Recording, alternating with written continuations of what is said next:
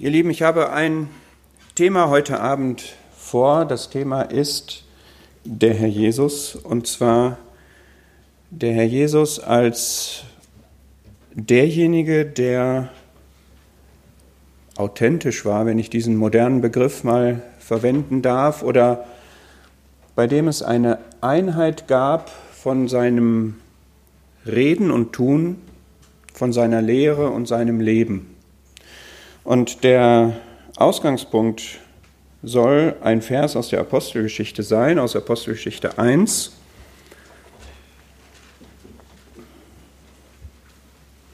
Der erste Vers. Und aus diesem Vers eigentlich auch nur sieben Wörter. Dort heißt es nämlich, den ersten Bericht habe ich verfasst, O Theophilus, von allem, was Jesus anfing und jetzt kommt es, sowohl zu tun als auch zu lehren.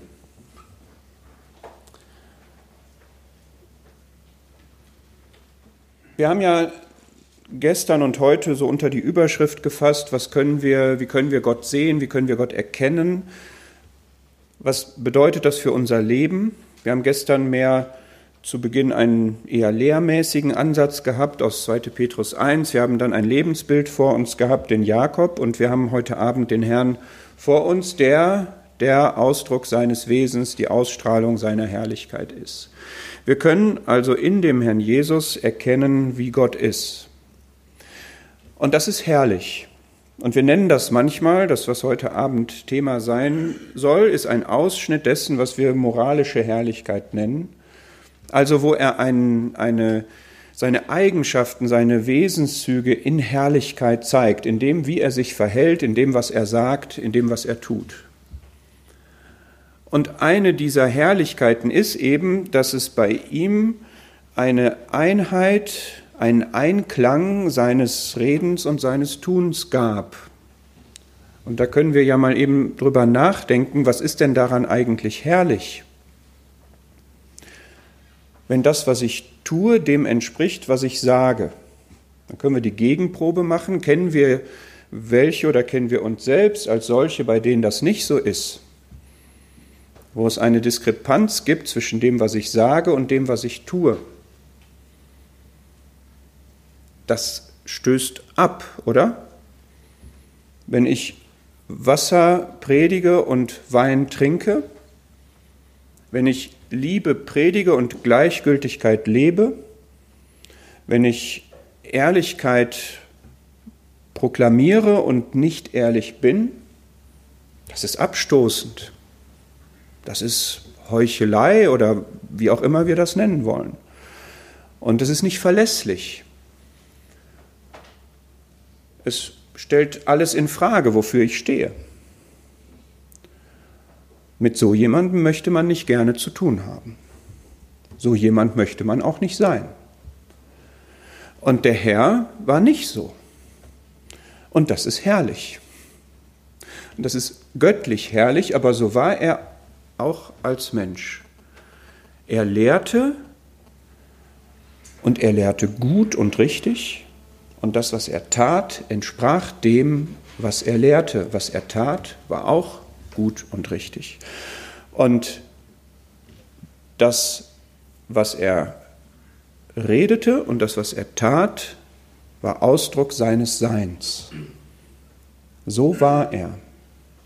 Das sagt er in Johannes 8, als er gefragt wird, was, was er denn für einer ist. Da sagt er, ich bin das, was ich auch zu euch rede. Sein Sein floss aus in sein Reden und in sein Tun. Sein Reden entsprach seinem Sein und sein Tun entsprach seinem Sein.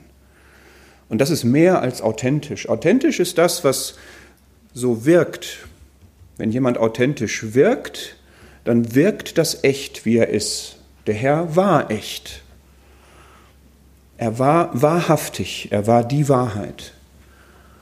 Und darauf konnte man sich einstellen und darauf konnte man sich auch verlassen. Und das wollen wir auch sein. Das eine ist, er ist einfach herrlich darin. Und das ist das eine Ziel, was ich heute Abend habe, der Wunsch, dass wir ihn wirklich herrlich finden. Dass wir nicht nur jetzt eine Schublade aufmachen, die moralische Herrlichkeiten heißt und dass wir da jetzt etwas reintun, ja, sondern dass wir in unserem Herzen davon angesprochen werden, dass das herrlich ist, was er, wofür er steht, wie er war. Und das Zweite ist, dass er darin uns auch ein Vorbild ist. Und wir haben ja die Verheißung, dass wenn wir ihn betrachten, dass wir dann verändert werden in sein Bild. Und wenn wir das jetzt wirklich herrlich finden an ihm, dass das auf uns abfärbt, dass der Geist das nimmt und uns auch dahin verändert, dass wir ihm darin ähnlicher werden. Und noch eins mehr, er ist da nicht nur ein Vorbild, sondern wir wissen ja, Christus lebt in mir. Diesen Herrn, den wir jetzt hier so betrachten, wie er hier gelebt hat, das, was wahr ist in ihm, ist auch wahr in uns. Wir können auch so sein, wenn wir uns völlig vom Geist erfüllen lassen und uns ihm völlig hingeben und wenn wir nicht unsere eigene Agenda fahren. Und wenn wir nicht für uns reservieren, anders sein zu wollen, weil wir in bestimmten Situationen aus bestimmten Gründen bestimmte Dinge nicht so machen wollen wie wie er.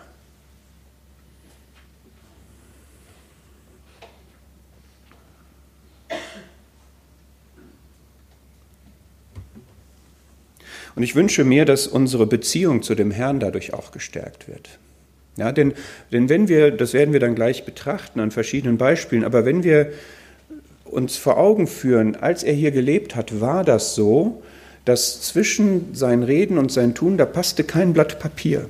Ja, man konnte sich absolut danach richten. Und das ist jetzt immer noch so. Und das ist für unser Leben total wichtig, dass alles, was er gesagt hat, wahr ist und auch zur Erfüllung kommen wird und auch getan werden wird von ihm. Und dass er niemals nur irgendwelche Lippenbekenntnisse macht. Der sagt nichts, um uns irgendwie zu beschwichtigen, sondern er steht immer dazu. Und so einen verlässlichen Gegenüber, den wollen wir doch alle haben, oder? Das wünscht man sich doch, wenn wir so mit Menschen umgehen, dass man sagt, ja, der steht zu seinem Wort. Da, wo es angenehm ist und da, wo es unangenehm ist, auch. Ich möchte einen Freund haben, der mir immer die Wahrheit sagt, auch wenn die nicht für mich schön ist.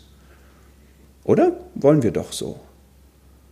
Und den haben wir in dem Herrn. Und der Lukas, der das hier geschrieben hat, der schlägt hier in Apostelgeschichte 1 eine Brücke aus dem Lukasevangelium, das er ja auch geschrieben hat, in die Apostelzeit jetzt, in die Anfangszeit der Versammlung. Und er tut das mit den Worten, den ersten Bericht, und damit meint er das Lukasevangelium, habe ich verfasst, von allem, was Jesus anfing, sowohl zu tun als auch zu lehren. Das heißt, er, man kann jetzt das Lukas-Evangelium im Grunde mit diesen Worten zusammenfassen. Das ist der Bericht davon, wie Jesus anfing, sowohl zu tun als auch zu lehren. Und wenn wir das jetzt mal mit Inhalt füllen wollen, heißt das, wir können jetzt in die Evangelien gucken und schauen mal, ob sich das so bewahrheitet. Und natürlich bewahrheitet es sich so. Ja, also wir, ich möchte jetzt vielleicht so zwei, drei Bereiche mal aufgreifen, wo wir schauen können, was hat denn der Herr gelehrt und hat er das auch getan? Okay? Und das könnt ihr dann noch mit 55 anderen Bereichen selber nochmal äh, nachvollziehen. Ja? Denn das ist natürlich für alles wahr. Alles, was er gelehrt hat, hat er auch getan. Ja? Und wenn wir jetzt hier lesen, er hat gelehrt, dann habe ich mich gefragt, was ist denn das, was man von ihm lernen wollte, was die Jünger von ihm gelehrt bekommen wollten. Und dann bin ich gestoßen auf Lukas 11, ja, das erste Beispiel, wo wir mal schauen, wie sieht das denn aus, wenn jemand sowohl lehrt als auch tut. Ja, auch als Herausforderung für uns, also vielleicht auch gerade für die, die auch lehren, ja, möchte ich mal nebenbei sagen, ich stehe jetzt hier, hier stehen sonst auch andere und jeder von uns oder viele von uns haben in irgendeiner Weise eine Rolle des Lehrens, des Weitergebens der Wahrheit, des über die Bibel Redens.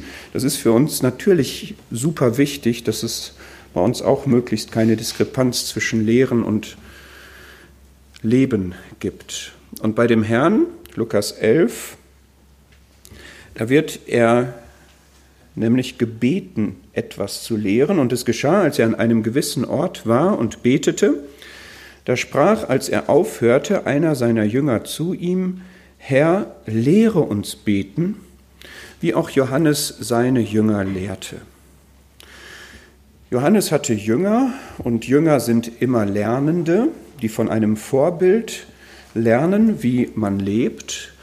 Und ich finde allein das eine rührende Situation, dass der Herr hier gebetet hat und auf eine Weise gebetet hat, offenbar, die die Jünger, den Jüngern Appetit gemacht hat, die die Jünger angereizt hat, das auch zu lernen.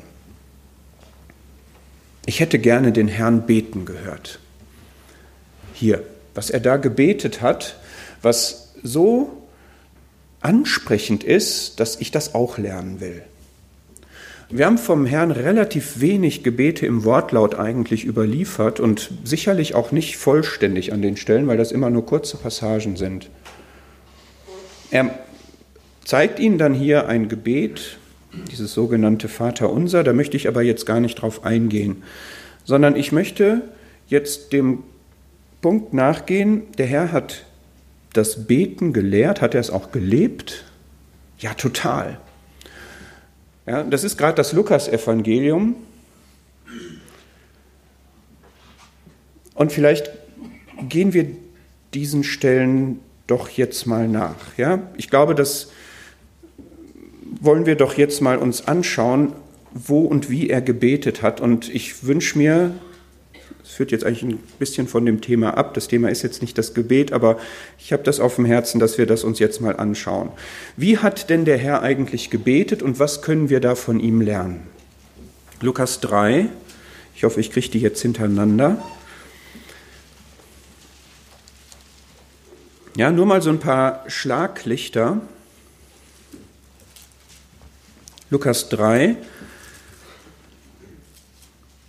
Vers 21. Und ich möchte das sehr praktisch machen, dass wir versuchen, direkt auch etwas daraus zu lernen. Ja, wir lernen jetzt durch ein Vorbild. Wir lernen durch das Leben des Herrn Jesus. Lukas 3, Vers 21. Es geschah, als das ganze Volk getauft wurde und Jesus getauft war und betete, dass der Himmel aufgetan wurde und dann kommt die Stimme aus dem Himmel, du bist mein geliebter Sohn, an dir habe ich Wohlgefallen gefunden. Das ist ein Gebet in einer Szene, wo der Herr sehr demütig war, weil er sich denen angeschlossen hat, in die eingereiht hat, die da von Johannes getauft wurden. Und das geht ein bisschen unter in dieser Taufszene, dass er in dieser Taufszene gebetet hat. Er hat da gebetet, er hat mit Gott geredet und dann kam eine Antwort. Und vielleicht können wir das einfach mal mitnehmen. Gebet ist immer etwas Demütiges und Gebet ist auf Dialog ausgerichtet. Ich befinde mich in einer Situation, das wusste der Herr, dass das richtig war, was er da tut, dass er sich in diese Reihe der Täuflinge stellt, auch wenn er selbst überhaupt keinen Anlass zur Buße hatte. Und er wusste, dass das das Wohlgefallen Gottes ist und das wird dann auch ausgesprochen. Und es ist schön, wenn ich demütig zu Gott bete im Bewusstsein dessen, dass ich mit ihm in Einklang bin und auch eine Antwort von ihm erwarten kann. Und wenn ich das Gebet nicht nur als Einbahnstraße betrachte, sondern als einen Dialog. Und im Anschluss beginnt sein Dienst und auch diese Lektion können wir daraus nehmen, dass das Gebet dem Dienst vorausgeht. Ich glaube, das nächste ist in Kapitel 5. Ja, ich mache wirklich nur so, ein, so, so kleine Schlaglichter und wünsche mir, dass das Impulse sind, die wir der eine so, der andere so umsetzen können. Kapitel 5, Vers 16. Da war ein sehr aktiver Tag von Heilungen gewesen und er Vers 16, Kapitel 5, Vers 16, zog sich zurück und war in den Wüsteneien und betete. Und im Weiteren wird geschildert, dass er lehrte, Vers 17, und dass die Kraft des Herrn war, da war, dass er heilte. Es ist sehr interessant, auch hier kann man wieder mehreres raus entnehmen. Das eine ist, dass auf eine Aktivitätsphase eine Ruhephase folgen darf und dass es gut ist, dass es eine Gebetsphase ist. Nicht nur das Gebet vor dem Dienst, sondern auch das Gebet nach dem Dienst. Und dann gibt es bei Lukas immer interessante Zusammenhänge, was nach dem Gebet folgt. Das ist jetzt hier vielleicht kein direkter zeitlicher Zusammenhang, das ist nicht ganz deutlich, aber es gibt hier einen Zusammenhang zwischen dem Gebet und der Kraft. Vielleicht kann man das mal einfach anwenden. Ja, Vers 16, er betete, Vers 17, seine Kraft war da, dass er heilte. Woher kommt unsere Kraft? Sie kommt ja nicht aus uns. Wir haben eine Kraftquelle in dem Herrn. Wie können wir sie erschließen? Durch das Gebet, weil das Gebet nicht nur formal, sondern tatsächlich, wenn es tatsächlich Abhängigkeit ausdrückt, dann erschließen wir dadurch die Kraft des Herrn. Und das hat der Herr hier gemacht. Ja, er war darin ein Vorbild, nicht nur überhaupt zu beten, sondern das Gebet wirklich so einzusetzen, wie es bestimmt ist. Dann in Kapitel 6. Ja, das ist für uns auch wichtig, dass Gebet keine Formalie ist, sondern ja, dass wir nicht nur sagen, ja, Gebet drückt Abhängigkeit aus, sondern dass es tatsächlich so ist. Ja, dass wir auch ein abhängiges Gebet dann sprechen, uns wirklich abhängig finden. Kapitel 6, Vers 12. Es geschah in diesen Tagen, dass er auf den Berg hinausging, um zu beten, und er verharrte die Nacht im Gebet zu Gott. Und dann erwählte er seine Jünger, die Zwölf. Eine absolut weichenstellende Situation für seinen ganzen Dienst, für sein ganzes Leben. Und er hat vorher gebetet. Das ist natürlich klar für uns, dass wir vor wichtigen Entscheidungen auch beten wollen und hoffentlich auch nicht nur vor wichtigen Entscheidungen, sondern dass wir das auch leben. Aber er hat es eben auch getan. Und er hat hier wirklich sich dafür Zeit genommen.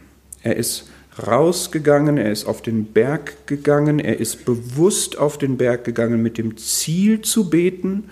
Ja, und das sind so Sachen, die sind, glaube ich, keineswegs selbstverständlich für uns heutzutage so, ja, dass wir uns mal rausziehen, dass wir einen separaten Ort aufsuchen, dass wir dezidiert das Ziel haben zu beten und dann verharrte er die Nacht im Gebet zu Gott. Ich weiß nicht, ob ihr schon mal eine Nacht gebetet habt.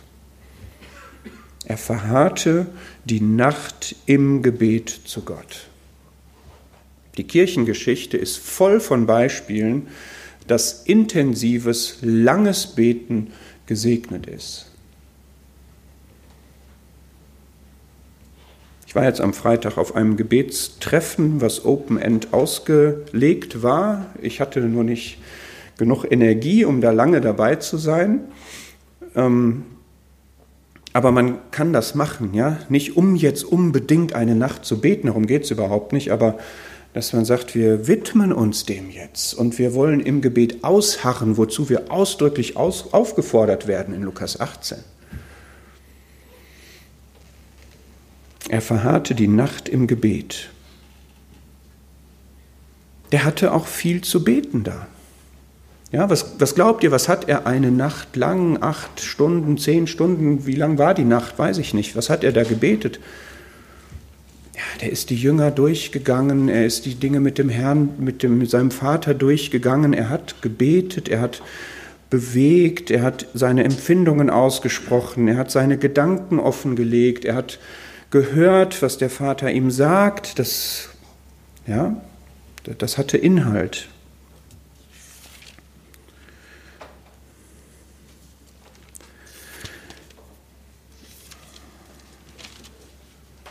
Kapitel 9.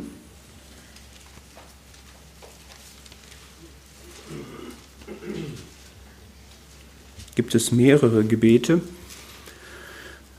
Das ist die Speisung erst einmal. Der 5000 in Vers 16 lesen wir, er nahm die fünf Brote und die zwei Fische, blickte auf zum Himmel und segnete sie. Ja, also das ist jetzt nicht nur ein Gebet vor dem Essen, und das ist sicherlich gut, das zu machen, ja, sondern das ist ein Gebet, wo wir in einem anderen Evangelium lesen, dass er das im Bewusstsein dessen tat, dass er wusste, er wird erhört. Er hatte jetzt hier eine Herausforderung, nämlich aus diesem zu wenigen Essen eine Nahrung zu machen für so viele. Er wusste, dass der Vater das erhören wird, aber er macht hier dieses Gebet und in dem Bewusstsein segnet er das auch, lobpreist oder dankt dafür.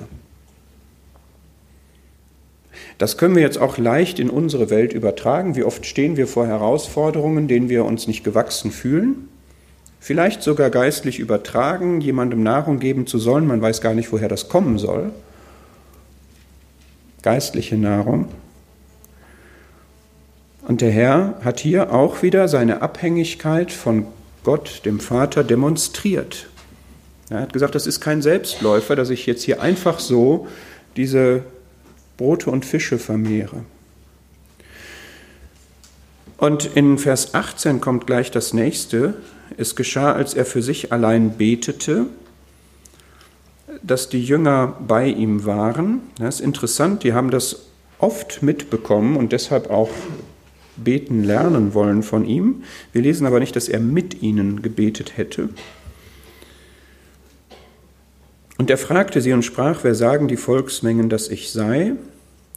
Und Petrus hat dann die Antwort in Vers 20 am Ende, du bist der Christus Gottes. Ich glaube, das Gebet ist jetzt erst einmal für ihn eine gute Gewohnheit, wie wir sie oft finden in der Schrift. Er war ein Beter und er hat auch hier wieder gebetet und zwar für sich allein. Nehmen wir das nochmal mit, einfach ihn uns da zum Vorbild zu nehmen. Und wenn Christus in uns und das, was für ihn wahr ist, ist für uns wahr, dann muss es in unserem Leben auch mehr Gebet geben, einen substanziellen Teil von Gebet. Und hier ist wieder ein interessanter Zusammenhang, nämlich dass dieses Gebet der Erkenntnis vorausging. Ja, wir haben in Vers 20 am Ende, hat Petrus diese Erkenntnis, dass er der Christus Gottes sei. Interessant. Hat der Herr das möglicherweise im Gebet auch als Thema gehabt? Er wusste ja, was kommt und was sein wird. Kann es sein, dass er das auch zum Gebetsthema gemacht hat, dass seine Jünger erkennen sollen, wer er ist, dass der Vater, das wissen wir ja, dass der Vater ihm das offenbart hat, dass der Vater also dem Petrus offenbaren soll, dass er der Christus ist. Welchen Zusammenhang hat in meinem Leben das Gebet mit Erkenntnis? Betest du um Erkenntnis? Wir hatten das Thema ja gestern. Um Erkenntnis für dich selber, um Erkenntnis für uns. Wie Paulus das für die Epheser gebetet hat, dass sie die Augen ihres Herzens geöffnet werden.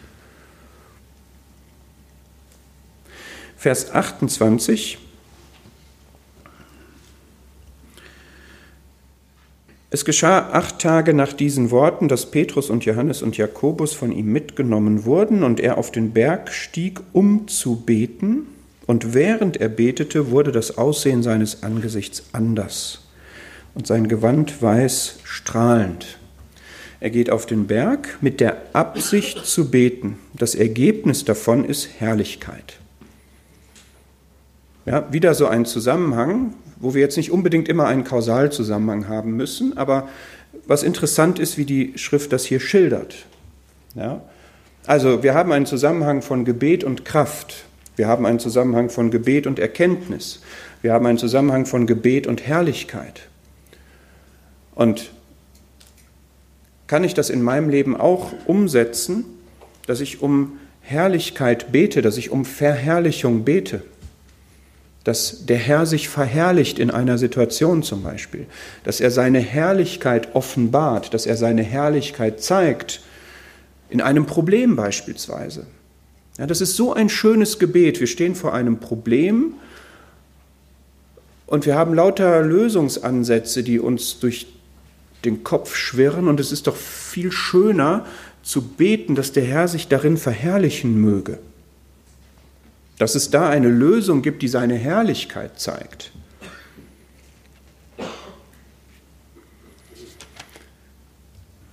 Kapitel 10.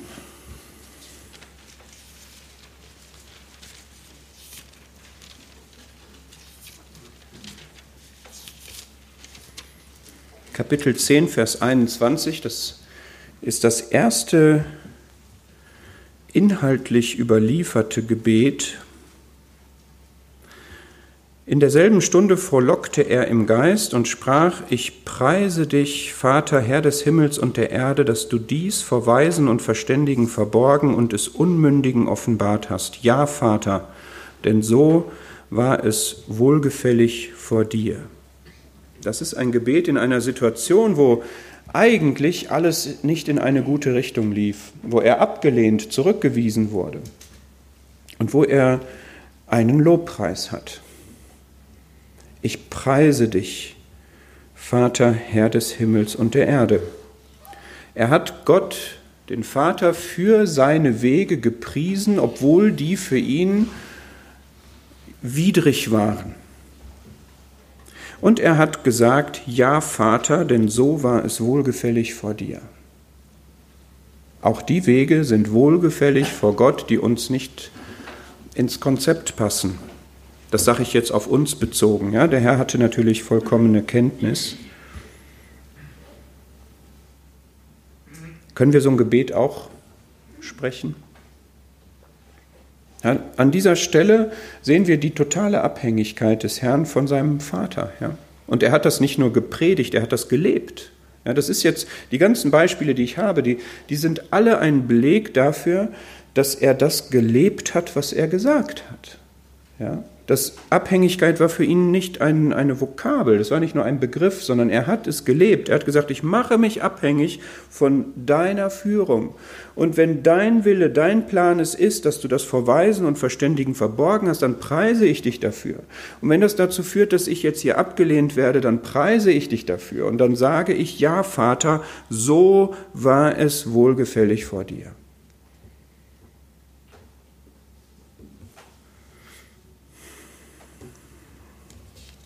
Ich glaube, dass wir außerdem in 11 Vers 1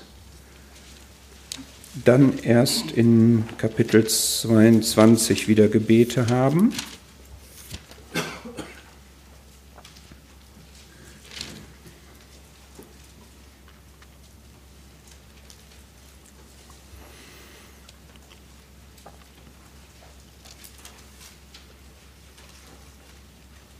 22, Vers 17. Auch hier, er nahm einen Kelch, dankte und sprach. Auch das ist jetzt wieder kein einfaches Tischgebet meines Erachtens, sondern das hat viel Inhalt. Ja, er hatte sich mit Sehnsucht gesehnt, das Passa mit ihnen zu essen. Das ist das letzte Mal, dass er von diesem Gewächs des Weinstocks trinken wird. Er wird nicht davon trinken, bis das Reich Gottes kommt. Er ist jetzt vor dem Abendmahl. Ja, was für Empfindungen wird er hier gehabt haben? Und die werden sicherlich in sein Dankgebet eingeflossen sein. Ja, das Gebet ist ja etwas, ein Gespräch, ein vertrautes Gespräch mit Gott, wo ich wirklich von sozusagen Auge zu Auge alles ausdrücken kann. Was wir dann haben, ist in Vers 32. Da, wird, da berichtet er von einem Gebet, was er für Petrus gesprochen hat. Lukas 22, Vers 32, ich habe für dich gebetet, damit dein Glaube nicht aufhöre. Was für ein Gebet. Da können wir uns mal ein bisschen hineinfühlen in das Herz des Herrn, dass er dafür Petrus gebetet hat, damit sein Glaube nicht aufhöre. Wenn er jetzt, was er weiß, ihn verraten wird, dass ihn das nicht im Glauben zu Fall bringt, dass er da nicht Schiffbruch erleidet. Ich habe für dich gebetet. Das ist so, so etwas, ich muss sagen, ich, ich, ich schnall da irgendwie ab, wenn ich mir vorstelle, dass der Herr, der sich ja für uns verwendet, zu dem Vater über mich spricht, das hört, weiß ich nicht, das, das hört für mich irgendwo auf, ja, meine Vorstellungskraft, dass, dass das geschieht. Wie wertvoll ist jeder einzelne von uns ihm? Und wie genau kennt er unsere Umstände, unsere Situation? Ja? Und auch das wieder, das, das sagt er ja jetzt nicht nur. Er sagt ja nicht nur, ich habe euch geliebt, ich liebe euch bis ans Ende, wenn ich ihm das mal in den Mund legen darf, sondern das hat er gelebt. Ja? Wenn ich jemanden liebe, dann bete ich für ihn. Wenn ich das Beste von jemandem wünsche, dann bete ich für ihn. Wenn ich Sorge habe, ich erweitere, dass jetzt etwas, jemand könnte fallen, dann bete ich für ihn. Wenn ich sehe, jemand hat Not im Glauben, dann bete ich für ihn. Wenn ich sehe, jemand kommt in eine schwierige Situation, dann bete ich für ihn. Das hat der Herr gemacht. Und dann haben wir Vers 41, äh, Vers 40 folgende, das Gebet in Gethsemane.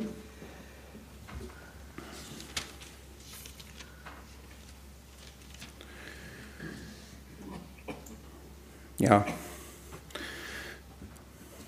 da kann man jetzt viel drüber sagen.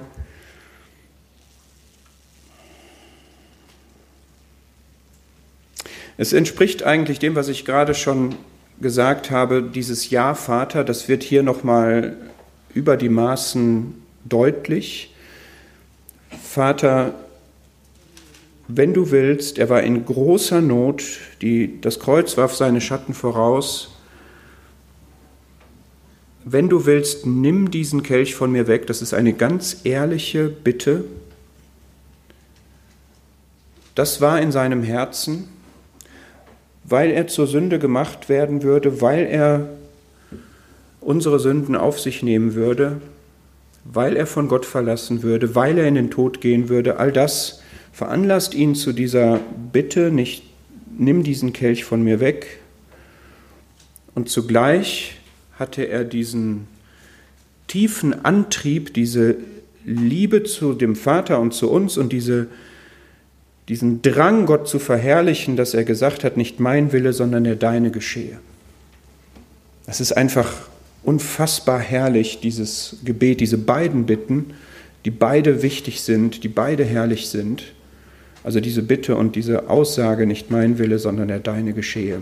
Und weißt du, er, in, in Markus steht das so, dass er bestürzt und beängstigt war. So kennen wir den Herrn nicht, nie, nie haben wir ihn so erlebt als hier.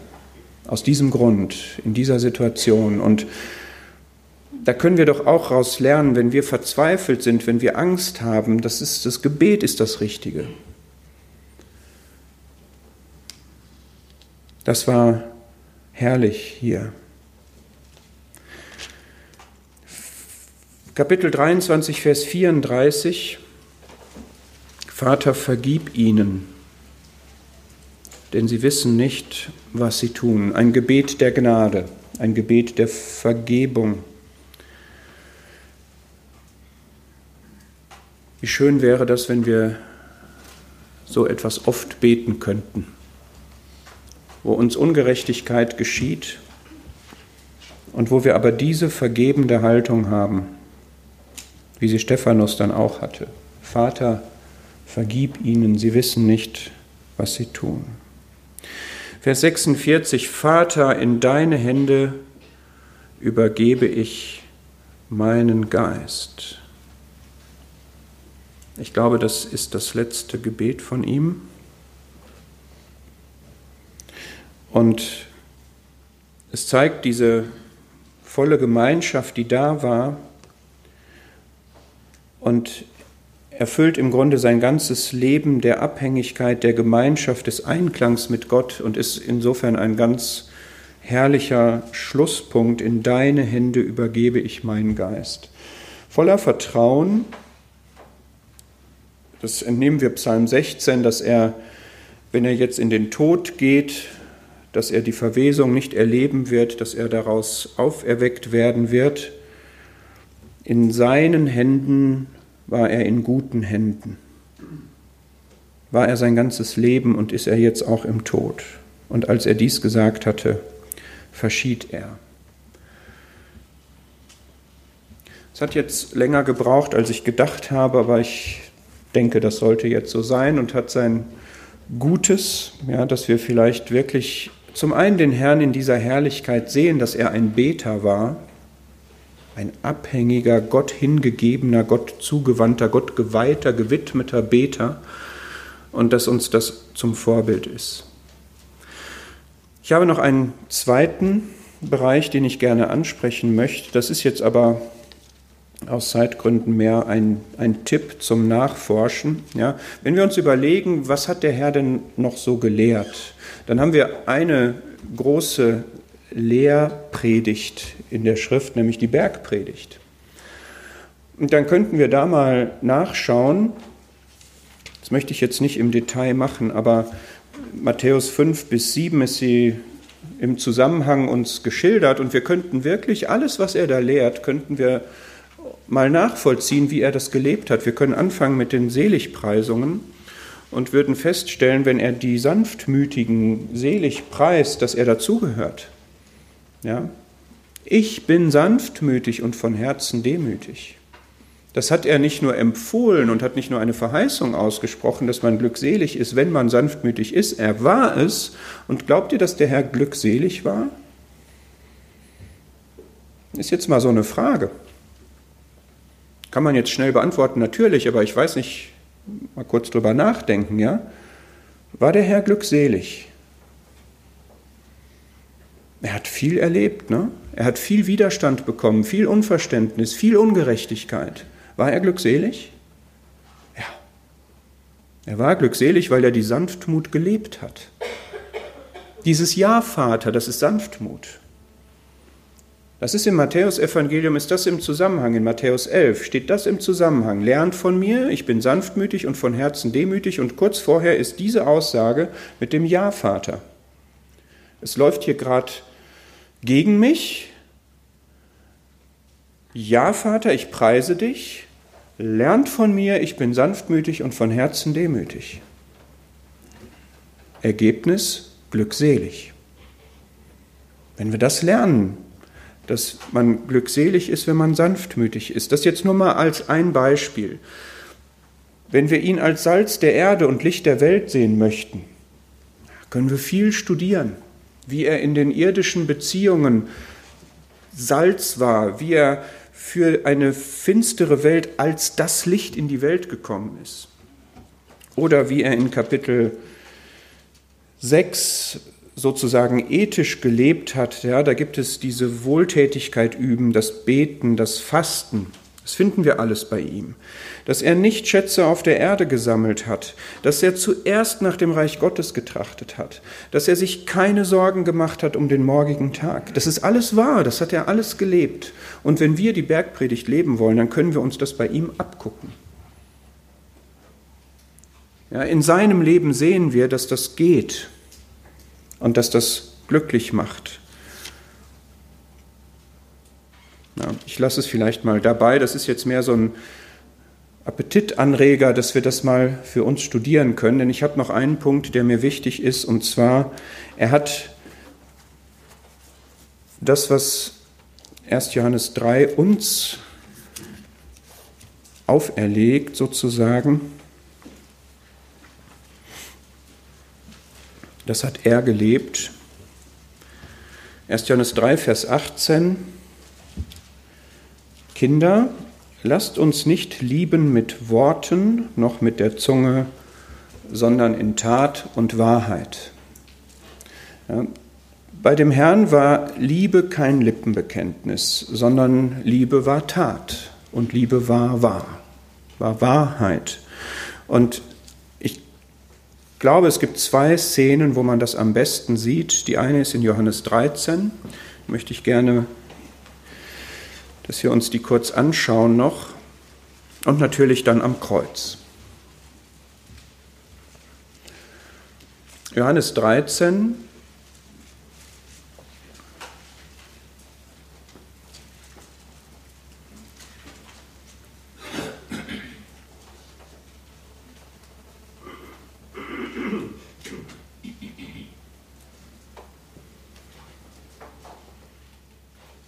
Da sagt er in Vers 34, ja, da, da lehrt er sozusagen und sagt, ein neues Gebet, Gebot gebe ich euch, dass ihr einander liebt. Ja, das ist ein Gebot, dass ihr einander liebt, damit, wie ich euch geliebt habe, auch ihr einander liebt. Daran werden alle erkennen, dass ihr meine Jünger seid, wenn ihr Liebe untereinander habt. Ich glaube, das ist etwas, was sich uns immer aufs Herz legen sollte, wenn wir darüber nachdenken, dass das Erkennungsmerkmal als Jünger Jesu die Liebe untereinander ist. Warum ist das so? Weil der Herr selber geliebt hat.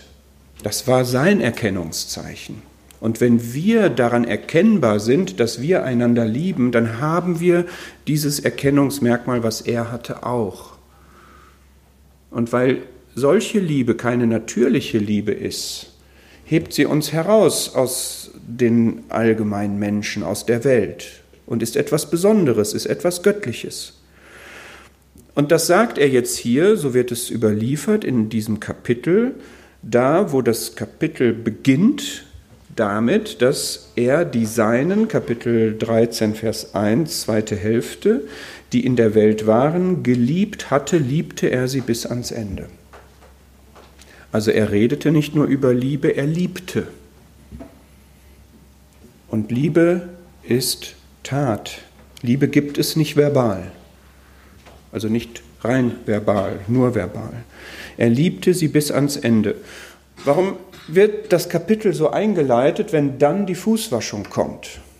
Weil die Fußwaschung genau ein Beweis seiner Liebe ist. Weil er zeigt, dass er ein Anliegen daran hat, dass es ihnen gut geht. Ich sage das mal so einfach. Ja, dass das, womit sie sich beschmutzt haben, dass das weg ist, nicht nur physisch, buchstäblich, praktisch, sondern vor allem geistlich, dass sie Gemeinschaft miteinander haben können. Das ist ein Anliegen, was aus seiner Liebe heraus resultiert. Das ist auch ein Anliegen, was aus seiner Heiligkeit heraus resultiert. Aber es ist hier im Kontext der Liebe. Seine Liebe will, dass sie rein sind. Und das ist immer das, was die Liebe will, dass es ungetrübte Gemeinschaft gibt. Das, was trennt, wegkommt gottgemäß. Das will Liebe, das Gute, das wohlverstandene Gute des anderen. Und Liebe wird dann aktiv und das ist die zweite Lektion, die hier ist, nicht nur das Ziel, was er verfolgt und was er jetzt haben möchte, sondern was er dafür tut. Und das ist nämlich ein Dienst. Das ist etwas Demütiges, was er hier macht. Das ist etwas, wo er sich unterordnet, wo er eine Aufgabe übernimmt, die keiner von den Jüngern übernehmen wollte die alle an der Schüssel vorbeimarschiert waren durch die Tür, wo keiner den Gedanken offensichtlich hatte oder zumindest nicht tätig geworden ist, um jetzt den anderen die Füße zu waschen. Das macht er. Das ist sein Werk und das ist sein Dienst und da sagt er, das ist eure Schuldigkeit, dass ihr das auch in Zukunft macht, einander die Füße wascht. Ich würde da jetzt gern mehr drüber sagen, aber ja, das, was wir uns manchmal unter Fußwaschung vorstellen, hat so rein gar nichts mit dem zu tun, was hier gesagt wird. Ja, das ist ein, ein demütiges, für das Gute des anderen sich einsetzendes und alles eigene ablegendes Dienen. Das ist Fußwaschung aus Liebe. Und das ist ein Vorbild, wo der Herr sagt, sowohl das mit, den, mit der Fußwaschung, das sollt ihr machen. Ja, ich habe euch ein Beispiel gegeben, Vers 14, 15.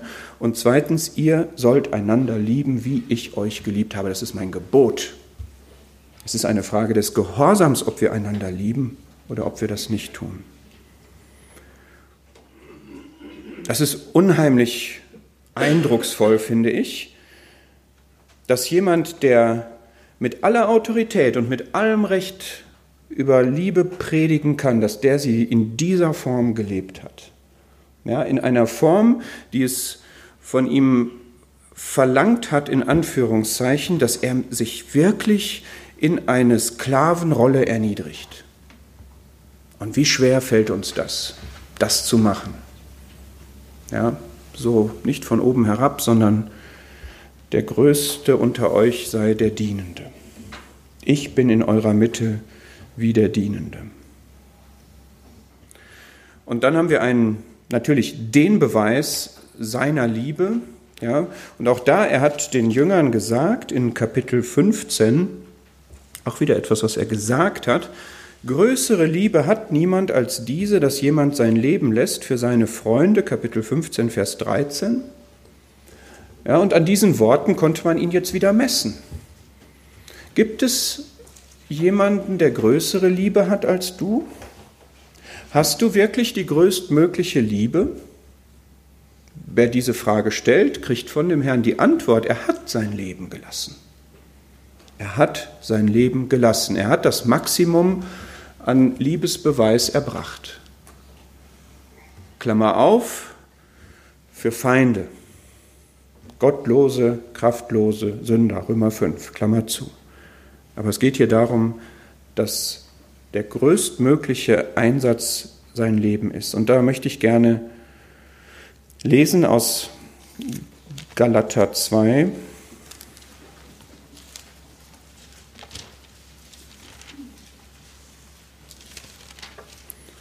weil ich gerne möchte, dass wir das mitnehmen. Ja, ich wünsche mir, dass wir jetzt gesehen haben, dass der Herr wirklich so ist. Er ist Liebe, er hat Liebe gepredigt und geboten und er hat Liebe getan. Ja, er ist hier der abhängige Mensch gewesen, er hat Abhängigkeit empfohlen und gepredigt und er hat sie auch gelebt. Und jetzt sind wir hier bei der Liebe und Galater 2, Vers 20 fasst eigentlich diese, diese beiden Punkte schön zusammen, dass wir einerseits, das habe ich versucht am Anfang zu sagen, dass wir einerseits ihn sehr, sehr, sehr herrlich sehen und andererseits aber ein Vorbild in ihm haben, dem wir nachahmen sollen und auch befähigt sind, so zu leben. Und genau das sagt Galater 2, Vers 19, ich bin durch das Gesetz dem Gesetz gestorben, damit ich Gott lebe. Ich bin mit Christus gekreuzigt und nicht mehr lebe ich, sondern Christus lebt in mir. Was ich aber jetzt lebe im Fleisch, lebe ich durch Glauben, durch den an den Sohn Gottes, der mich geliebt und sich selbst für mich hingegeben hat.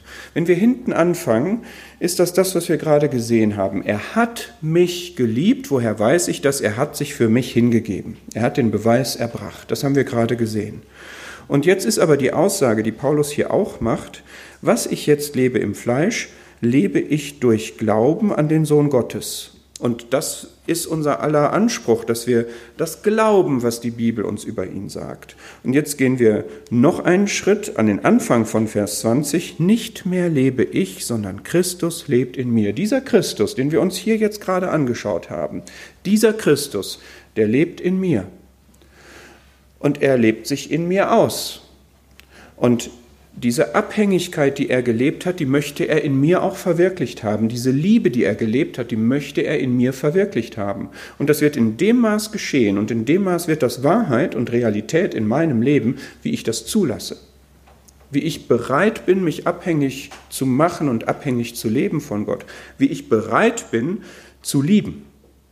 Und wir haben die Möglichkeit, uns dagegen zu entscheiden. Wir haben die Möglichkeit zu sagen, das ist mir hier zu viel, das ist mir zu anstrengend, das ist mir zu gefährlich und das geht nach hinten los und ich glaube dir nicht.